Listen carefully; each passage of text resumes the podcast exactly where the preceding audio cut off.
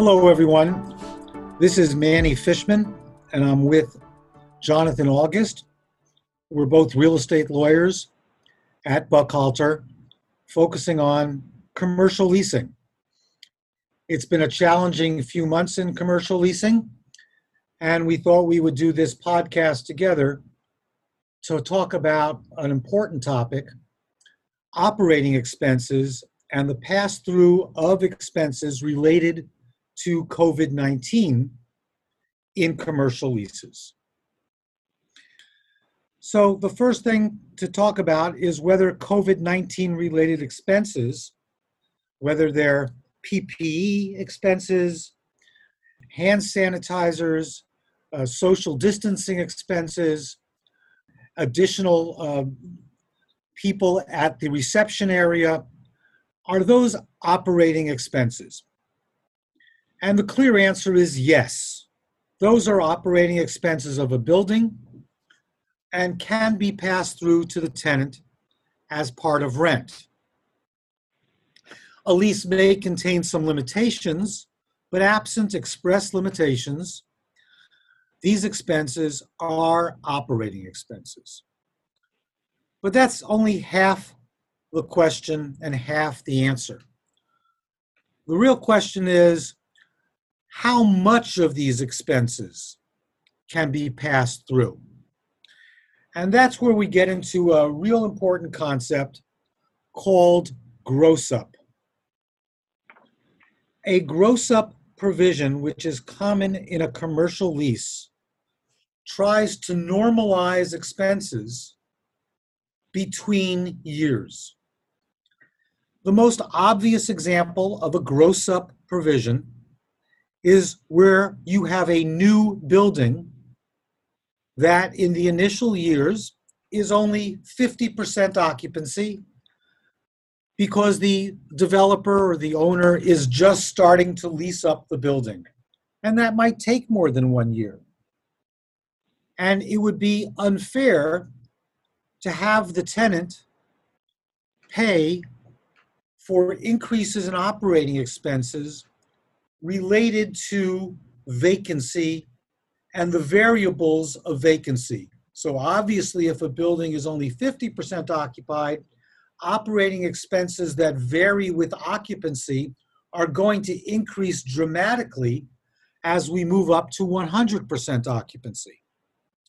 And so a gross up provision tries to normalize those expenses by saying operating expenses that vary with occupancy, some would say that are non recurring, are normalized so we match apples to apples. And Manny, um, do you believe that um, there will be any sort of, or, or a landlord could um, put a cap on these expenses, or, or tenants may request a cap on these expenses, or these sort of excluded categories that the entirety of the cost can be passed through uh, as appropriate to the tenants per their leases?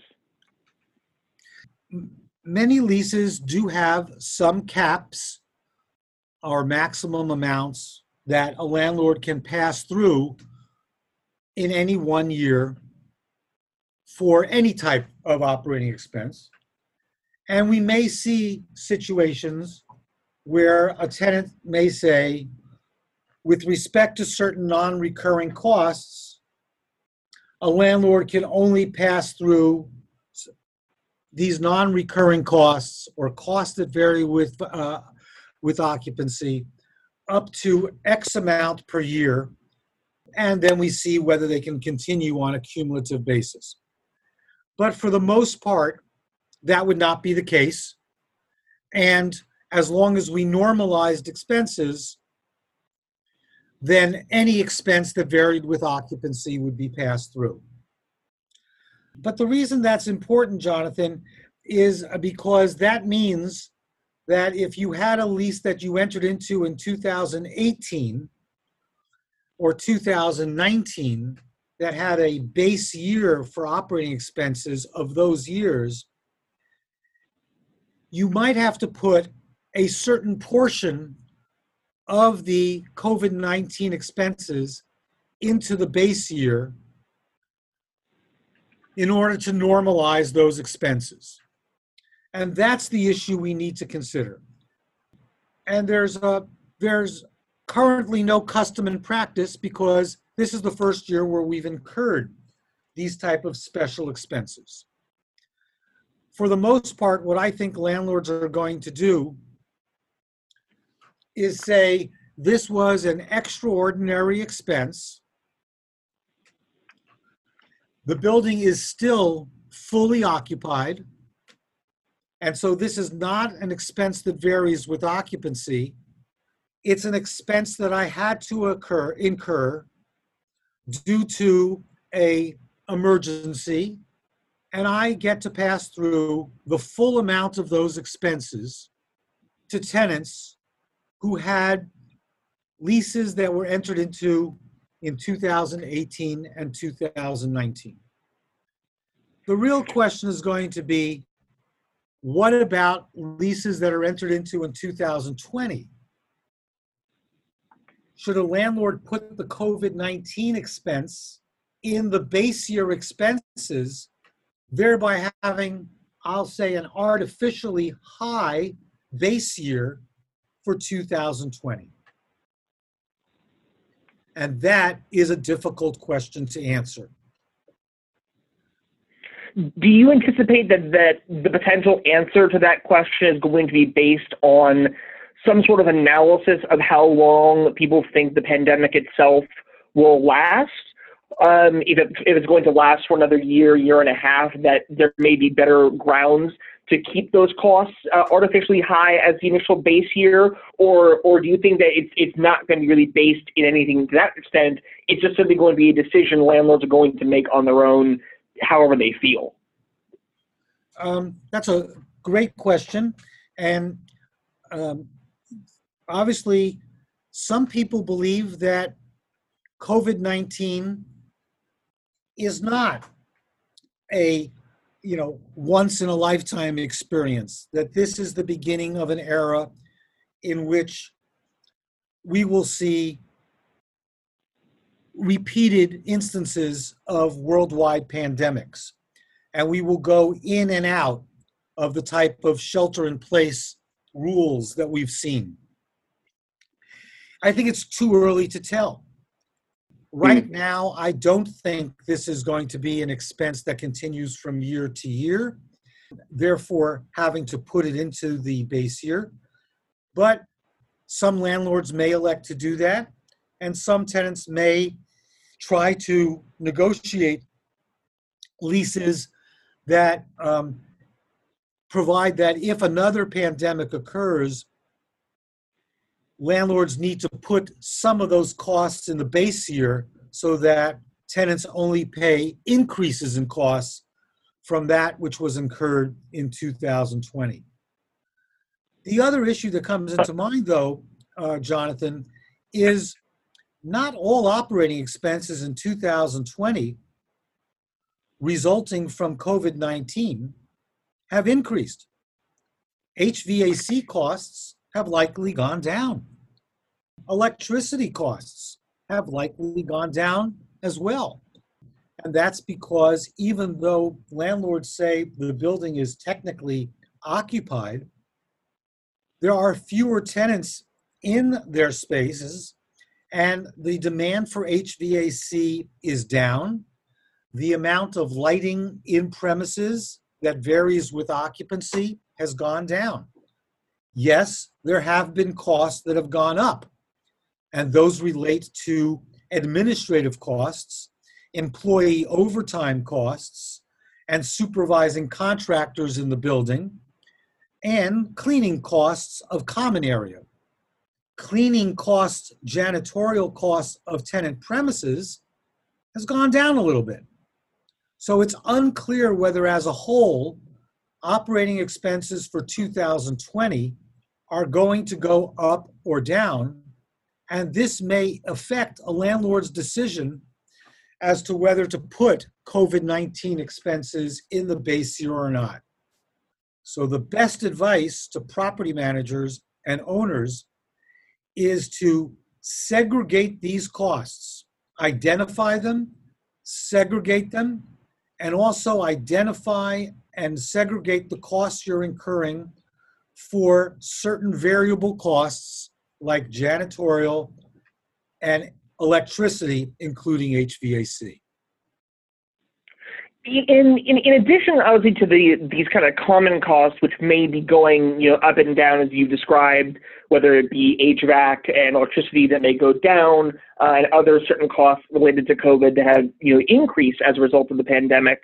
Um, one of the things that is a really interesting question is um, how does a landlord pass through costs that may be incurred as a result of a positive case um, of COVID uh, for a tenant uh, or an employee of a tenant in their building, given that the employee presumably has used some common area spaces when they're walking in to the building, as well as just that individual space you know, that the tenant otherwise occupies. Is there a way in which you know that cost would be broken down um, for for different tenants? Another great question, um, and this goes into the concept that we incorporate into leases called cost pools. A cost pool provision in a lease essentially says that if the landlord incurs an expense that can be identified as solely for a certain tenant or a certain type of tenant, that the landlord can just allocate that expense to that tenant or class of tenants. A perfect example is ground floor retail, where there might be a certain type of expense like window washing, sidewalk cleaning, um, that is really directed just to retail tenants. And also, tenants that just use excess HVAC during after hours should be allocated only to those tenants that use excess HVAC. So we do have a history of a concept called cost pools and a COVID 19 related operating expense that's been triggered by a tenant who reports to a landlord that one of its employees has tested positive, therefore requiring the landlord to undertake extra cleaning in the tenant's space and extra cleaning in the restrooms and common area corridors on that floor may indeed be a cost pool expense that can be directly allocated to that tenant. Now, care needs to be taken because on a multi tenant floor, where many tenants may use the common area restrooms and the elevator lobby on that floor, there is an argument that the cost should be passed through to all tenants on that floor, even though uh, the, the, the, the, the trigger of that expense was from one tenant on that floor. And so there might be Mhm. some cost segregation there, but it would be unfair, I think, to pass that cost on to all tenants of all floors or in that elevator um, bank. But that is something that needs to be considered. And obviously, if you have a full tenant floor uh, where a tenant occupies the entire floor, I think that's an easier cost to segregate just to that tenant. That makes a, a great deal of sense. But uh, you know, coming out of that that concept, though, you know, there's the issue uh, that obviously exists in a lot of leases that tenants have the ability or right to oftentimes audit landlord expenses uh, that are passed through, um, typically on an annual basis. Um, and you know, the question here is obviously some of these costs related to COVID-19 are somewhat unprecedented or higher than normal. Um, and do you anticipate that tenants who may have not otherwise availed themselves of their audit rights on a normal year basis are going to absolutely do that now as a result of the you know the COVID pandemic um, and potential costs that they may see get passed through? Uh, it's too early to tell. This issue will come up in 2021 um, as tenants get their reconciliation statement for 2020. And it's a great way to kind of bring everything we've talked about together.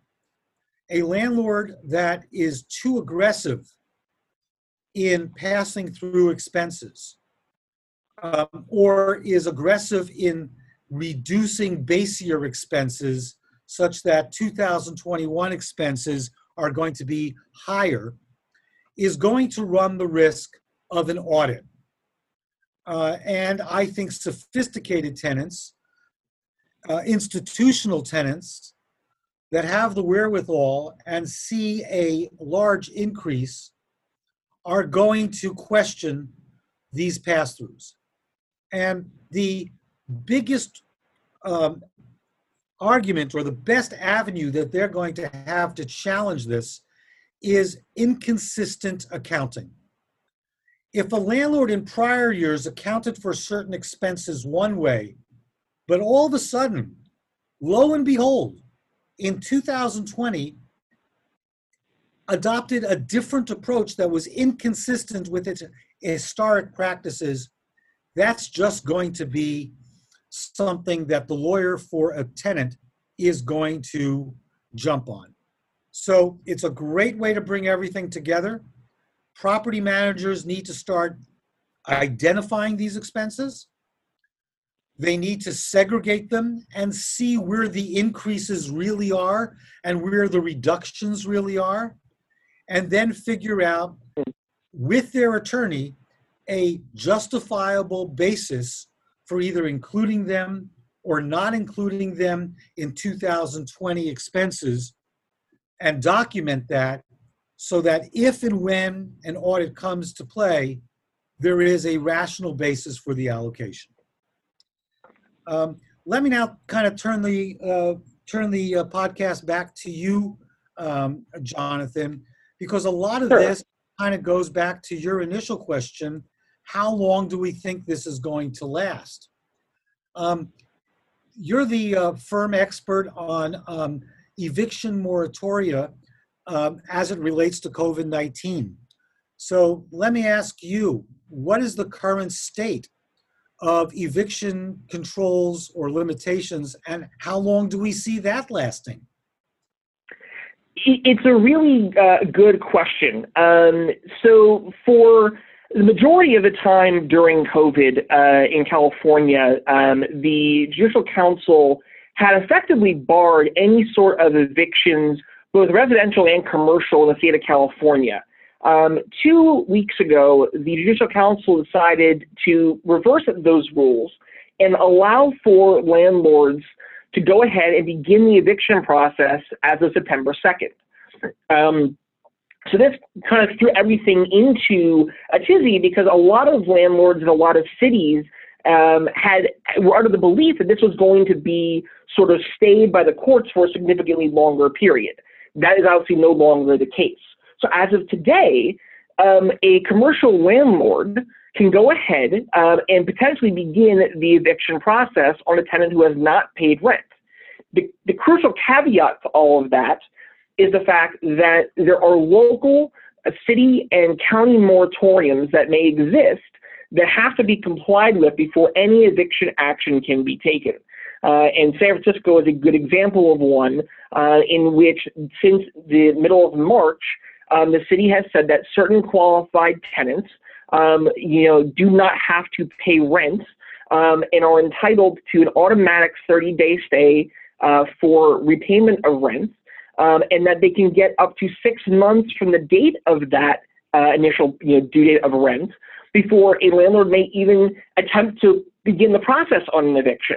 So for anyone going forward and any landlord who may be considering this, they have to look and understand whatever local city and county moratoriums may exist because while the courts may be open, there may be restrictions on what uh, locally on what you can and can't do. And just to close the loop on that, this also applies to shelter in place rules where the state may have something. San Francisco, Los Angeles, and other counties may have more stricter rules. Some may actually uh, have less restrict, restrictive rules. So we need to consult that as well. Um, well, we've given you a bit of a taste of some issues to consider uh, in commercial leasing when dealing with operating expenses and uh, in considering how to um, enact, how to pursue rem- your remedies in the event of a tenant default. Uh, we look forward to your questions. If you have any questions, please feel free to call Jonathan or me uh, at Buchalter. Thank you very much.